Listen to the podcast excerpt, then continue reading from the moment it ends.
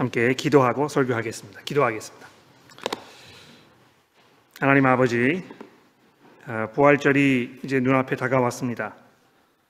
아, 우리가 그리스도의 이 고난과 십자가의 죽음에 대해 생각하면서 어, 하나님의 은혜가 얼마나 놀라운 것인지, 우리가 얼마나 엄청난 하나님의 그 은혜의 자리 앞에 와 있는 것인지를 아, 다시 한번 돌아보면서 그 은혜에 감사하고 찬송하기를 원합니다. 오늘 성경 본문 말씀을 통해서 저희들 격려하여 주시고 또 깨우쳐 주시며 우리의 영의 눈을 뜨도록 도와주셔서 우리가 참으로 우리의 주님이신 예수 그리스도를 두려워하며 그분을 섬기고 사랑할 수 있도록 우리 모두를 인도하여 주옵소서. 예수 그리스도의 이름으로 간절히 기도합니다. 아멘. 자, 오늘 본문 말씀을 한마디로 정리를 해 보자면 아마도 예수님의 대관식 coronation 이렇게 표현하는 것이 가장 적절하지 않을까 생각합니다. 아, 현재 살고 있는 대부분의 사람들이 대관식을 아마 경험해 보지 못했을 거라고 생각하는데요. 이 엘리자베스 여왕 경우에 1952년에 이제 즉위를 하셨으니까 올해로 이제 70년 동안 벌써 왕위에 계시는 게 아닙니까? 아, 아마 그렇기 때문에 적어도 연세가 75세 이상 되신 분들이어야만 아마 이분의 그 대관식에 대한 어떤 그 아, 기억이 어렴풋이나마 나지 않을까 생각을 합니다. 물론 요즘에는 그 유튜브를 통해서 거의 모든 것에 대한 동영상을 우리가 접해 볼 수 있기 때문에 아, 조금만 관심이 있으면 이 엘리자베스 여왕의 대관식을 얼마든지 우리가 화면을 통해서 아, 경험해 볼 수 있습니다만 1952년이면 한국 그 6.25 전쟁을 치르던 때였기 때문에 외국에서 벌어지는 뉴스나 이런 거를 접하는 것이 아마 하늘의 별 따기가 아니었을까 이렇게 생각을 해봅니다. 아, 근데 요즘 뭐 최근에 이제 그 어, 이분에 대한 건강 이상설이 자주 이제 뉴스에 오르는 걸 보게 되는, 되는데요. 올해로 이분의 연세가 이제 96세라고 하셨으니까 아마 머지 않아서 어, 새로운 영국 왕의 그 대관식 장면을 어, 우리가 이제 직접 목격하게 되지 않을까 이렇게 생각을 해봅니다. 아, 잘 아시다시피 이 대관식이라는 말은 어, 왕이 머리에다가 왕관을 씌우는 예식이라는 그런 뜻입니다. 그렇죠? 아, 누구를 왕으로 인정하고 그에게 충성을 맹세하고 또 만민에게 이 사람이 임금이라는 사실을 공포하는 아, 그런 자리가 되는 것입니다. 사실 오늘 본문 말씀에서만큼 이 마태복음 전체에서 아, 반복적으로 이 왕이라는 그런 그 직, 직함, 직위 이것을 예수님께 사용하고 있는 부분을 우리가 찾아보기 어렵습니다. 본문의 시작인 27절부터 31절에 이제 빌라도의 군병들이 마치 예수님을 아, 위에서 대관식을 진행하고 있는 것처럼 홍포를 입히고 그 머리에 가시관을 씌우고 손에 갈대를 쥐어주면서 예수님께 대해서 이 유대인의 왕이라 이렇게 불렀는데 아, 모든 물론 이 군병들의 그 의도는 예수님을 조롱하려는 것이었습니다만 굉장히 아이러니컬하게도 그들의 그런 의도와는 정반대로 이들의 그 말과 행동을 통해서 예수께서 정말 다시 한번 왕이시라는 사실을 마태가 우리에게 선언해 주고 있는 것입니다. 또 이 35절과 37절에 보시면 이 군병들이 예수님을 십자가에 못 박은 후에 머리 위에다가 이는 유대인의 왕이라는 그 죄패를 붙였다고 했는데요. 이거 굉장히 아이러니하지 않습니까? 왕이라고 떠버리면서 다니더니 이런 치욕적인 이런 수모를 당하는구나 이런 그 반응을 사람들로부터 이끌어내기 위해서 아, 이런 그 죄패를 써 붙인 것입니다만 믿음의 눈을 가지고 있는 사람들이 이 모습 속에서 하나님께서 생각하셨던 왕은 과연 어떤 모습의 왕인지를 한눈에 바라볼 수 있게 되는 것입니다. 또 41절도 마찬가지죠. 대제사장들과 서기관들, 장로들이 십자가 앞에서 어, 예수님을 희롱하는 어조로 예수님을 이 유대 이스라엘의 왕이며 하나님의 아들이라고 불렀는데 그들은 비록 눈이 어두워서 그것을 볼 수 없었습니다만 이 십자가 위에 못 박히신 예수의 모습 속에서 하나님께서 생각하셨던 그 왕의 모습이 완전하고 찬란하게 그 실체를 지금 드러내고 있는 아, 이런 놀라운 장면인 것입니다. 아, 오늘 본문을 통해서 적어도 우리가 두 가지 중요한 질문을 던져 보아야 할 것입니다. 첫째로 아, 총독의 이 군병들 또 지나가다가 십자가 앞에서 머리를 흔들면서 예수를 조롱하던 자들 그리고 대제사장들과 서기관들 또 장로들의 눈, 이 눈에는 보이지 아니하였던 이 예수님의 이 초라하고 처참한 모습 속에서 정말 찬란하게 빛나는 이 하나님의 영광의 실체가 우리들의 눈에 분명하게 보이는가 하는 문제입니다. 여러분 그것이 보이십니까? 그리스도의 십자가 앞에 우리가 섰을 때 거기에 못 박혀 계시는 이 예수님의 그 초라한 모습을 우리가 보았을 때 하나님께서 얼마나 영광스러운 분이신가, 이분이 얼마나 놀라운 분이신가에 대한 깊은 감동과 또 이 감격이 우리 마음속에 흘러 넘치는가 하는 것입니다. 두 번째 질문은 하나님께서 도대체 왜 예수께 이런 고통과 수치를 당하시도록 내버려 두신 것인가 하는 것입니다. 죽음으로 충분한 것이 아닌가? 그렇죠? 이 하나님께 반역하고 하나님께로부터 등을 돌린 인간의 그 무례함과 그들의 그 반역적인 이 죄의 모습의 그 대가가 죽음이라면 그래서 죽음으로 대가를 치르고 우리를 자유케 하시기 위하여 예수께서 죽음을 당하신 것이라면 아, 그, 그 죽음의 필연성 이거 우리가 이제 충분히 이해할 수 있겠는데요. 그냥 죽음을 당하시기 전에 꼭 십자가 앞에서 이런 그 고통을 수모를 조롱을 당하셔야만 한 것인가? 이 모든 수모와 조롱 없이 보다 간결하게 돌아가실 수는 없었던 것인가? 이런 거 우리가 생각해 보지 않을 수 없는 것입니다. 이 두 가지 질문 중에서 먼저 이 두 번째 질문부터 좀 생각을 해 보아야 되겠습니다. 어, 여러분 공개적으로 누구를 조롱해 보신 적이 있습니까? 또는 공개적으로 사람들 앞에서 누구에 의해서 조롱을 당해 보신 적이 있습니까? 아, 정말 그 사람을 경멸하지 않는 이상 공개적으로 창피를 주는 일은 이렇게 쉽게 가볍게 할 수 있는 일이 아닙니다. 그렇죠? 얼마나 그 사람을 원망했으면, 얼마나 그 사람을 싫어했으면, 얼마나 그 사람을 보잘 것 없는 존재로 여겼으면, 많은 사람 앞에서 그 사람을 공개적으로 창피를 당하도록 이렇게 하겠는가? 아마 그 정치인들을 향한 대중의 어떤 성향들을 생각해 보시면 아마 조금 금방 이해가 되실 것 같아요. 이념적으로 나와 다른 생각과 정책을 가지고 있는 어떤 그 정치인에 대해서 또는 그런 그 특정 정치인을 지지하는 지지자들 향해서 느끼는 그 분노 내지는 어떤 그 경멸하는 마음이 일반적으로 어떻게 표현이 되는 것입니까? 아, 조롱하는 것으로 표현되는 것입니다. 그렇죠? 아, 특정 정치인에 대한 기사가 올라오면 그 사람에 대한 어떤 그 무분별한 어떤 증오 또는 조롱의 댓글들이 수도 없이 달릴 뿐만이 아니라 사람들이 이제 그거를 읽으면서 일종의 그 카타르시스를 느끼는 것이죠. 아이 내가 지금 느끼는 것인데 다른 사람도 공감하고 있구나. 아, 그 비난과 조롱의 그 칼을 아주 날카롭게 세운 사람일수록 아, 더 많은 사람들에게 대중적인 어떤 그 지지를 받고 많은 인기를 누리는 것을 우리가 보지 않습니까? 그러니까 얼마나 그 아, 분노가 느껴지면 얼마나 그 사람을 조롱하면 아, 이런 반응이 오겠는가 우리가 이제 생각해 볼 수 있는 것이죠.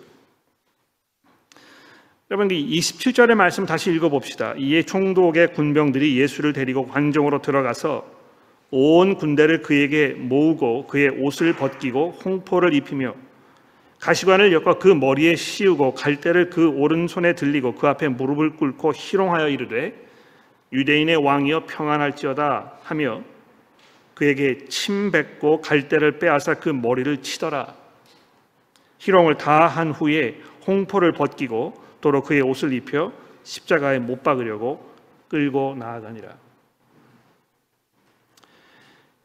이러한 행동들이 얼마나 인간이 하나님을 미워하고 증오하였는지를 대변해 주는 그런 행동인 것입니다. 얼마나 예수께서 보잘것없는 존재로 보였으면 얼마나 그를 무시하였으면 이렇게 할 수 있겠었겠는가?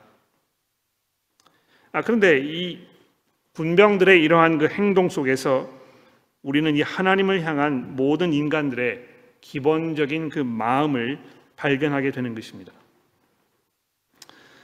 어떻게 뭐 몇몇 안 되는 이 사람들의 이러한 행동이 인류 전체의 생각을 대변할 수 있겠느냐 이제 이렇게 반문을 하실 수 있을지 모르겠습니다만 아, 또 어떤 분들은 뭐 나는 그 남들처럼 열심히 교회 생활을 하지 않는 것일 뿐이지 특별히 하나님을 미워하거나 증오하, 증오하지 않는다고 이렇게 항변하실지도 모르겠습니다. 다만 사는 것이 바쁠고 힘들기 때문에 혹은 내가 하나님에 대해서 그다지 큰 관심을 가지고 있지 않아도 내가 사는데 뭐 큰 불편을 느끼지 않기 때문에 별 문제를 느끼지 못하기 때문에 적극적으로 하나님을 찾거나 예배하지 않을 뿐이다 이렇게 말씀하실지도 모르겠습니다. 그러나 바로 그러한 생각 속에서 인간이 얼마나 하나님을 보잘것없는 존재로 여기고 있는 것인지, 얼마나 하나님을 무시하고 있는 것인지 이 고스란히 드러나고 있는 것입니다. 여러분 결혼 생활을 시작하시면 남편이나 아내도 우리가 그렇게 대하지 않습니다. 예, 내가 시간이 없다고 뭐 내가 그 많은 시간을 할애해서 아내의 필요나 남편의 필요를 내가 충족시키지 못한다고 해서 내가 뭐 큰 불편을 느끼기 때문에 내가 뭘 당장 바꿔야 되겠다 이런 그 불편을 느끼지 않는 것입니다.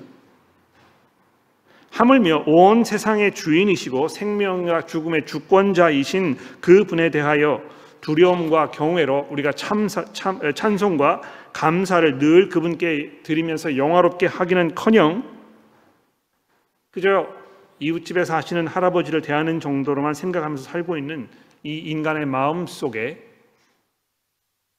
단지 정도의 차이뿐이지 이 하나님을 향한 깊은 미움과 원망과 조롱이 담겨 있는 것입니다. 물론 어떤 이들은 남보다 보다 거세고 또 적극적으로 하나님을 향한 공격적인 성향을 나타내는 이도 있습니다. 특히 이 그리스도인들 향해서 미움과 적대적인 감정을 숨기지 아니하고 글을 통해서 음악을 통해서 대중 매체를 통해서 나타내는 이들을 보면 결과적으로 그분들은 그리스도인들을 미워하는 것이 아니고 하나님을 미워하고 그 마음을 그런 식으로 표현하고 있다는 것을 우리가 분명히 압니다. 얼마나 사람들이 예수를 증오하고 있는가? 얼마나 하나님을 미워하고 있는가.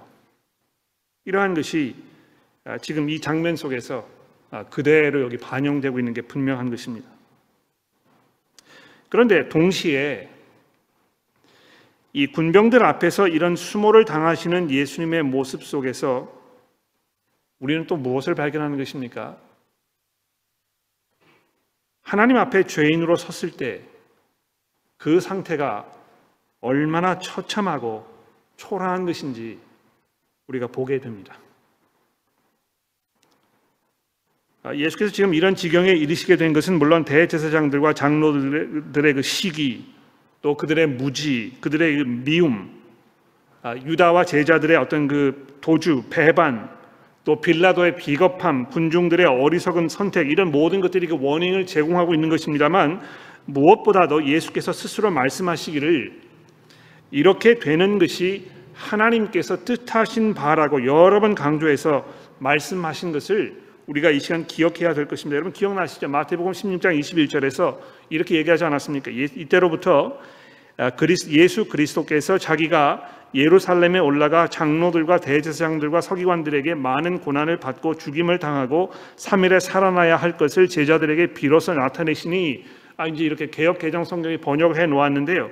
아, 여기 이제 그 헬라어 그 영어 그, 그 성경에 보시면 이것을 아주 강조하여 반드시 이렇게 하지 않으면 안 되는 즉 이것이 하나님의 그 목적이었고 계획하신 바였다는 것을 아주 강조해서 말씀하고 있는 것입니다.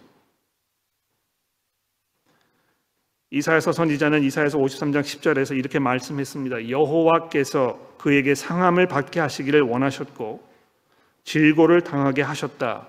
이렇게 말씀하신 것입니다. 그러니까 지금 예수께서 이 로마 군병들 앞에서 이런 가진 수모와 조롱을 당하시는 이런 그 처참한 장면이 하나님께서 계획하시고 하나님께서 원하셨던 장면이라는 것입니다.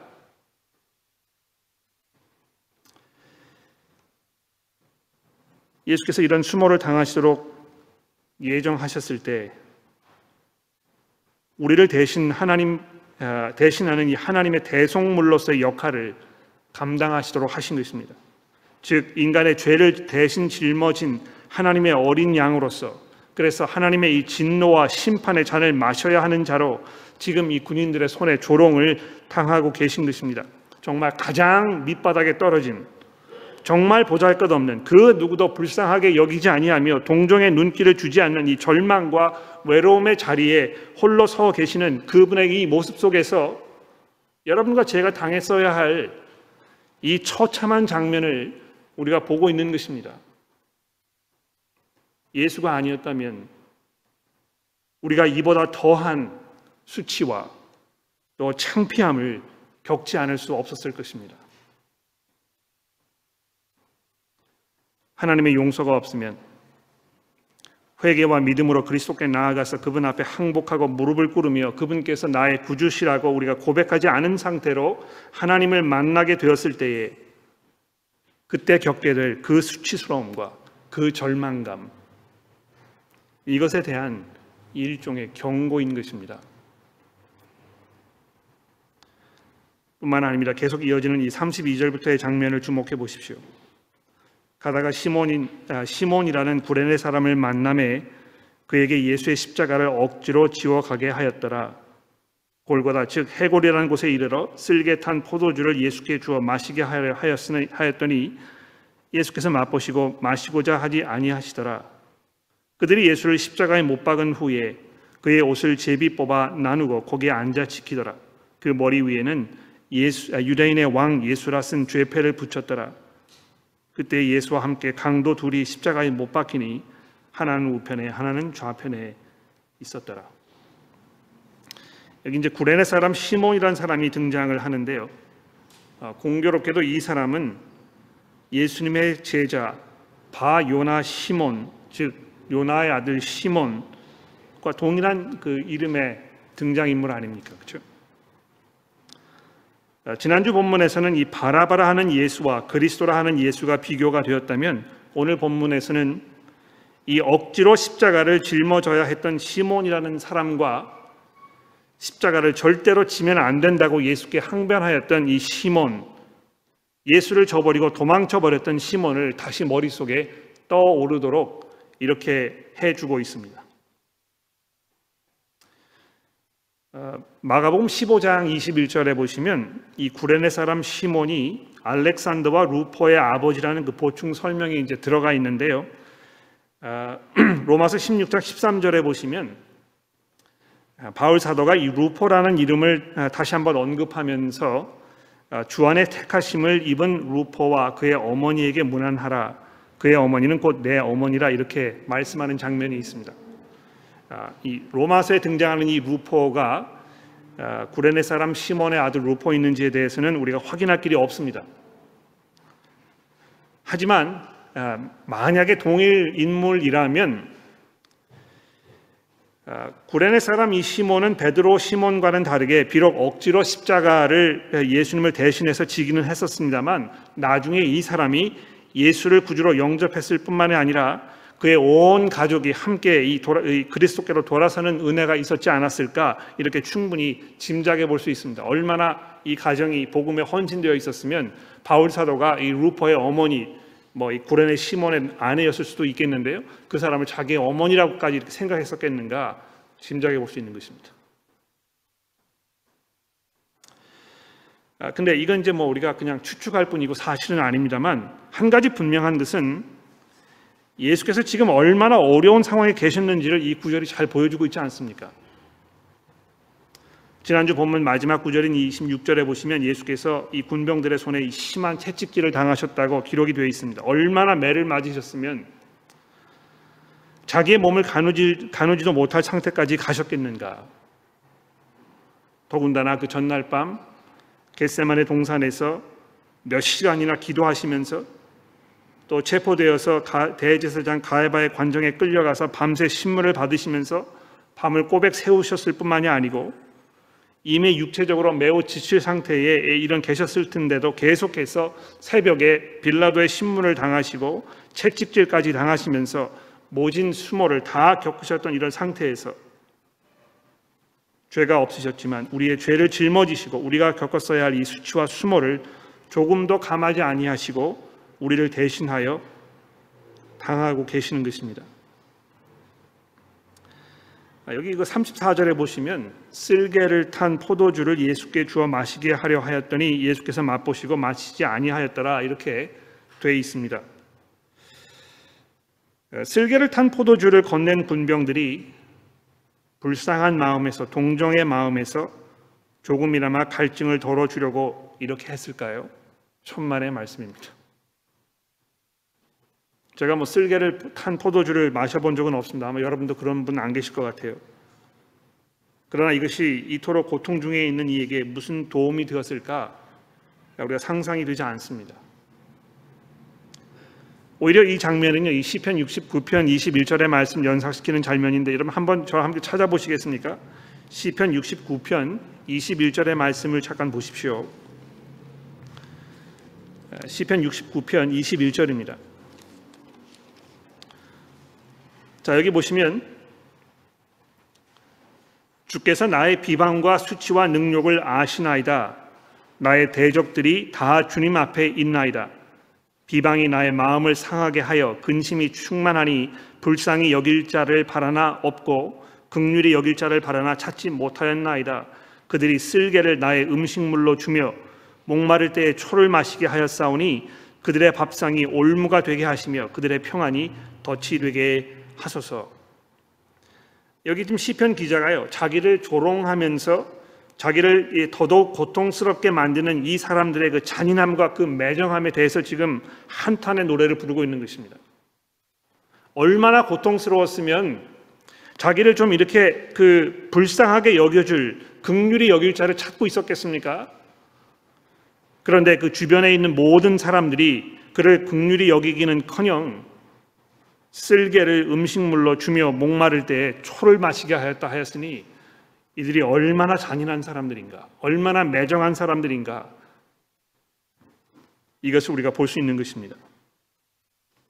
예수께서 이 마지막 순간까지 사람들의 손에 조롱을 당하고 계시는 모습이 우리들의 마음 정말 아프게 하지 않습니까? 뿐만이 아닙니다. 그들이 예수를 십자가에 못 박은 후에 그 옷을 제비 뽑아 나누었다고 35절에 말씀하고 있는데요. 이 뭘 말하는 것입니까? 예수께서 십자가 위에 벌거벗은 상태로 못 박히셨다는 것을 보여주는 것입니다. 온갖 수치를 당할 대로 다 당하시고 그 순간 내어 주실 수 있는 마지막 입고 있던 옷까지 내어 주셨던 이분의 그 모습 속에서 우리는 사랑이 무엇이고 희생이 무엇이며 신실함과 믿음이 무엇인지를 우리가 보게 되는 것인데요. 바로 이 순간 제가 아까 말씀드렸듯이 영의 눈이 있는 분들이 바로 이 순간 찬란한 하나님의 영광의 광채를 이 십자가의 사건을 통해서 우리가 똑똑하게 바라보게 되는 것입니다. 뿐만 아닙니다. 38절에 보시면 예수의 양 옆에 강도 둘이 함께 못 박혔다고 되어 있습니다. 이 얼마나 수치스러운 일입니까? 골고다라는 이 언덕이 아마도 공개적으로 죄수들을 처형하는 그런 악명 높은 장소였음에 분명한데요. 그 자리에서 정말 사형을 당하는 것이 마땅했던 자들과 함께 죽음을 당하시는 이 예수의 모습 속에서 세상 사람들은 도무지 하나님의 위엄과 그 영광의 권세를 발견하지 못할 수밖에 없지 않겠습니까? 하나님의 은혜가 아니었으면 여러분과 저도 이 십자가 앞에서 예수를 바라보면서 정말 어처구니 없다고 우리가 헛 웃음을 지면서 고개를 저었거나 또는 예수를 구주시라고 고백하는 이들을 바라보면서 욕을 하고 조롱하지 않았을까 이렇게 짐작해 봅니다. 근데 여러분 이 주께서 당하신 수모가 거기서 그치지 않았습니다. 39절에 보십시오. 지나가는 자들은 자기 머리를 흔들며 예수를 모욕하여 이르되 성전을 헐고 사흘에 짓는 자여 내가 만일 하나님의 아들이어든 자기를 구원하고 십자가에서 내려오라 하며 또 그와 같이 대제사장들도 서기관들과 장로들과 함께 희롱하여 이르되 그가 남은 구원하였을 때 자기는 구원할 수 없도다. 그가 이스라엘의 왕이로다. 지금 하나님 십자가에서 내려올지어다. 그리하면 우리가 믿겠노라. 그가 하나님을 신뢰하니 하나님이 원하시면 이제 그를 구원하실지라. 그의 말이 나는 하나님의 아들이라 하였도다 하며 함께 십자가에 못 박힌 강도들도 이와 같이 욕하더라. 여기 보십시오. 39절에 지나가는 사람들이 이렇게 말했습니다. 내가 만일 하나님의 아들이어든 자기를 구원하고 십자가에서 내려오라. 또 42절에도 보십시오. 대제사장들과 서기관들과 장로들이 그가 이스라엘의 왕이로다 지금 십자가에서 내려올지어다 그리하면 우리가 믿겠노라 이렇게 조롱하였다는 것이죠. 즉 이 십자가에 달려 있는 이 모습이 예수께서 하나님의 아들도 아니고 이스라엘의 왕도 아니라는 것을 증명한다고 지금 이들이 조롱하고 있는 것입니다. 어, 이들의 그 생각이 충분히 이해가 되지 않습니까? 이 세상의 그 어떤 권력자도 자신의 권세와 영광을 이러한 수치스러운 모습을 통해서 보여주려고 하지 않을 것입니다. 여러분 뭐 이그 아, public relations 이 감당 맡은 사람들이 다 있어가지고요. 어떻게 해서든지 간에 이 권력을 주고 있는 이 사람의 그 이미지 이것이 잘 관리되도록 그렇죠. 이 사람의 장점이 부각되도록 사람들이 선호하고 사람들의 이 그 흥미를 이렇게 끌어낼 수 있는 이런 것들을 집중해서 이것이 방송에 드러나게 하고 이렇게 하는 하는 하는 것 아닙니까? 믿음의 눈이 아니고 이 세상의 기준으로 바라보았을 때 십자가에 벌거벗은 채로 못 박혀서 다른 흉악한 범, 흉악범들과 함께 죄값을 치르고 있는 것처럼 보이는 이 사람은 이 세상에서 가장 실패하고 가장 천하고 가장 혐오스럽고 가장 가증한 그런 존재일 것입니다. 사실 세상 사람들의 눈에 그리스도인들처럼 미쳐 보이는 사람이 아마 없을 것입니다. 예. 예수라는 이 사람, 이 사람을 자기의 왕이라고, 자기의 주인이라고 고백하고 그를 섬기겠다고 따라 나서는 이 사람들의 이런 그 생각이 무모한 것인지 어리석은 것인지 뭐 이 눈에 홀린 것인지 잘 모르겠다고 이렇게 말씀하시는 것 충분히 이해가 되는 것입니다. 그래서 그들은 43절에 이렇게 말하지 않았습니까? 그가 하나님을 신뢰하니 하나님이 원하시면 이제 그를 구원하실지라 그의 말이 나는 하나님의 아들이라 하였도다. 하나님과 아주 각별한 관계에 있었기 때문에 이러한 비참한 상황에 내려두지 않으실 것이라고 이렇게 비양하는 그들의 목소리 속에서 사실 여러분과 저는요, 이 복음의 진리를 우리가 다시 한번 확인하지 않습니까? 사실 이 순간 하나님께서 그 아들에게서 얼굴을 돌리신 것입니다.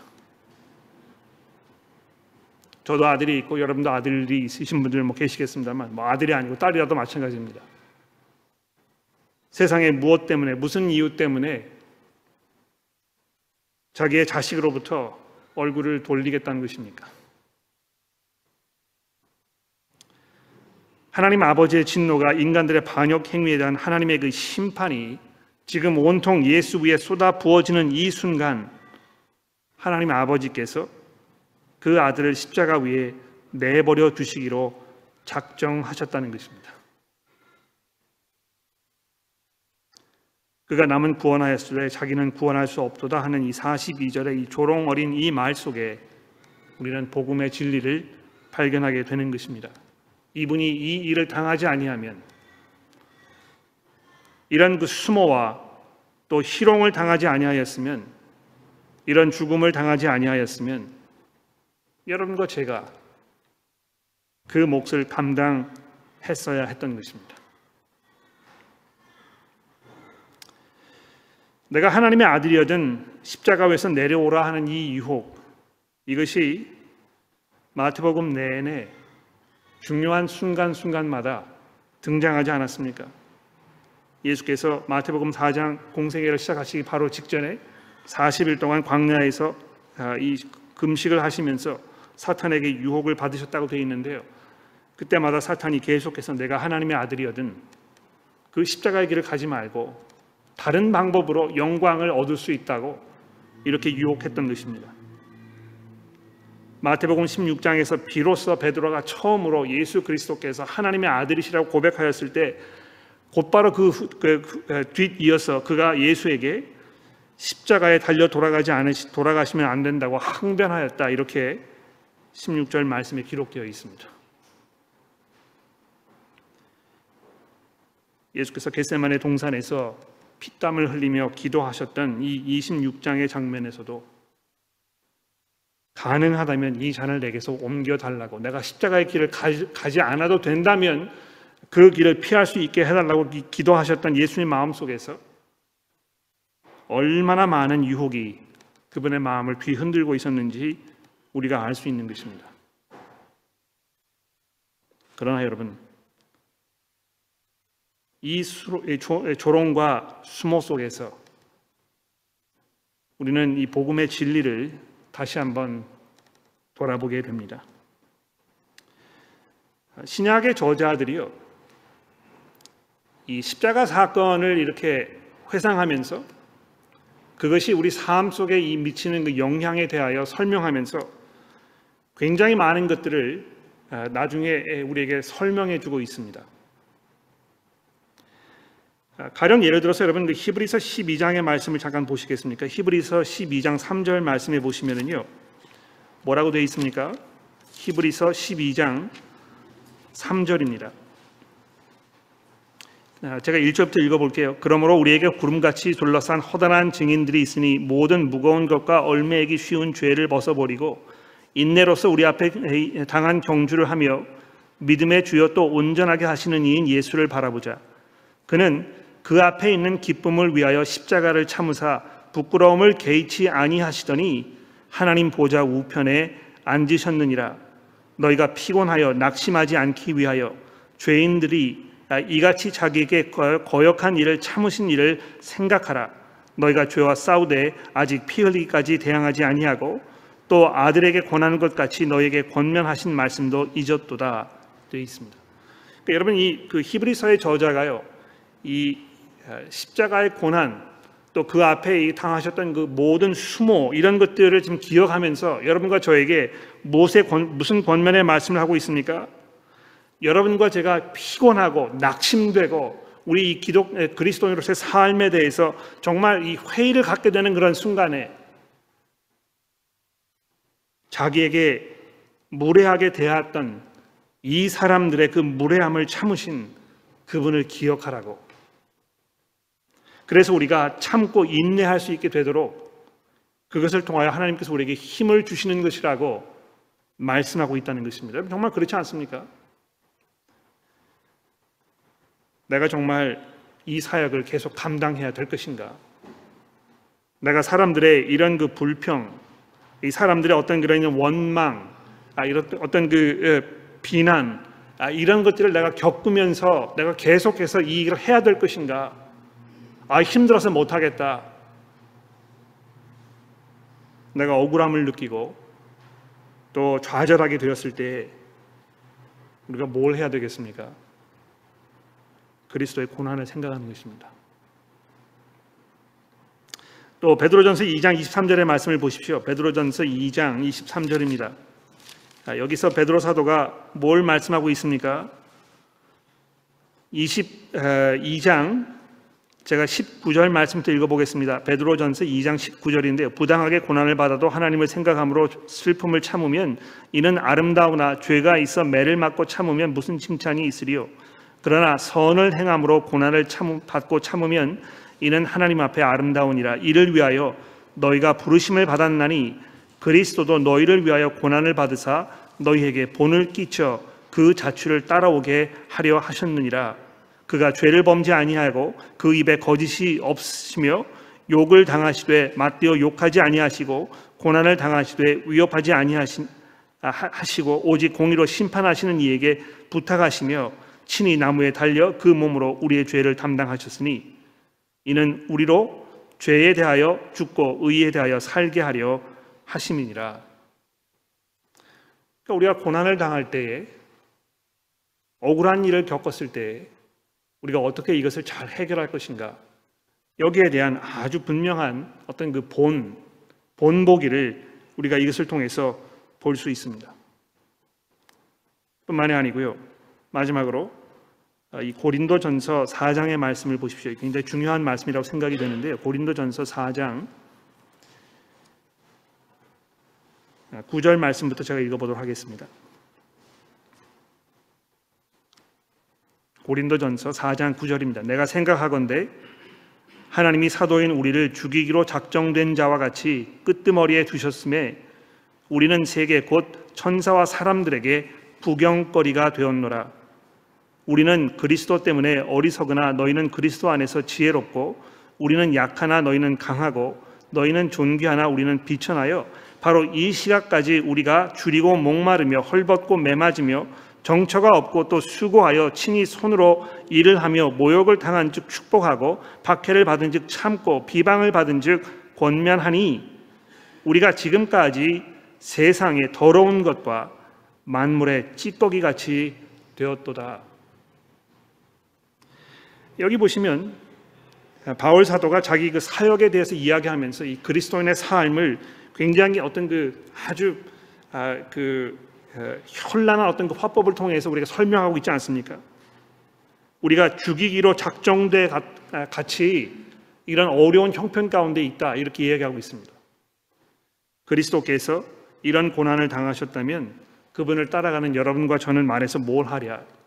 그리스도께서 사형 당하시기 직전에 마치 만물의 찌꺼기와 같이 모든 사람들의 구경거리로서 조롱과 비난을 한 몸에 다 받으셨던 것처럼 그리스도를 따라 살아갈 때에 우리가 역시 이 세상에 조롱거리가 될 것이라는 것을 성경이 분명히 말씀하고 있는 것입니다.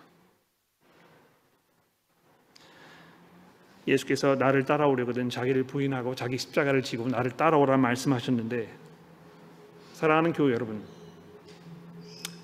그런 굳은 결의가 마음에 있으십니까?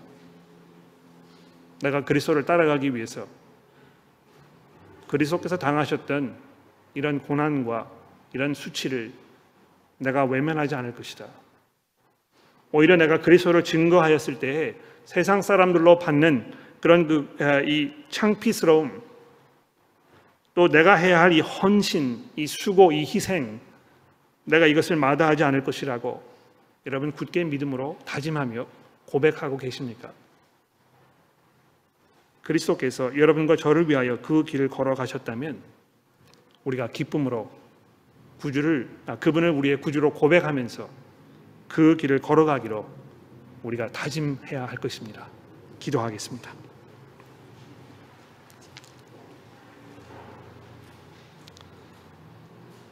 하나님 아버지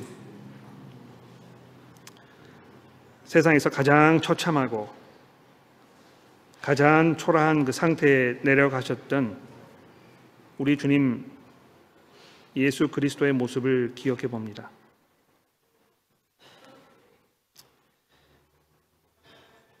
얼마나 그것이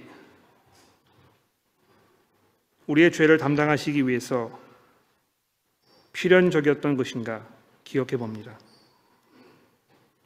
그분이 그 일을 당하지 아니하셨으면 그것이 우리의 몫이었음을 우리가 기억해 봅니다. 그러나 불평하지 아니하시고 또 누구를 원망하지 아니하시고 또 절규하지 아니하시며 조용히 묵묵히 하나님의 그 뜻에 순종하셨던 주님의 그 모습을 보면서 우리가 어떻게 그리스도를 사랑해야 될 것인가? 또 그분을 믿음으로 고백하며 우리가 그분의 제자로서 살아가야 될 것인가? 깊이 돌아보게 됩니다. 하나님 목지자들의 마음 가운데 그리스도께서 받으셔야 할 그런 존귀와 참된 예배를 우리가 등한시하거나 또 제자로서의 삶을 살고 있지 못하였다면 저희가 다시 한번 회개하며 우리의 믿음을 또 우리의 헌신을 온전히 그리스도 앞에 고백할 수 있도록 저희를 도와주옵소서. 누구든지 나를 따라오려거든 자기를 부인하고 십자가를 지고 나를 따라오라 하셨던 그분의 말씀을 우리가 기억하면서 그리스도의 고난에 우리가 동참하며 그리스도를 증거하기 위해서 우리의 것들을 희생하는 일에 주저하지 않도록 우리 모두를 인도하여 주옵소서. 예수 그리스도의 이름으로 간절히 기도합니다.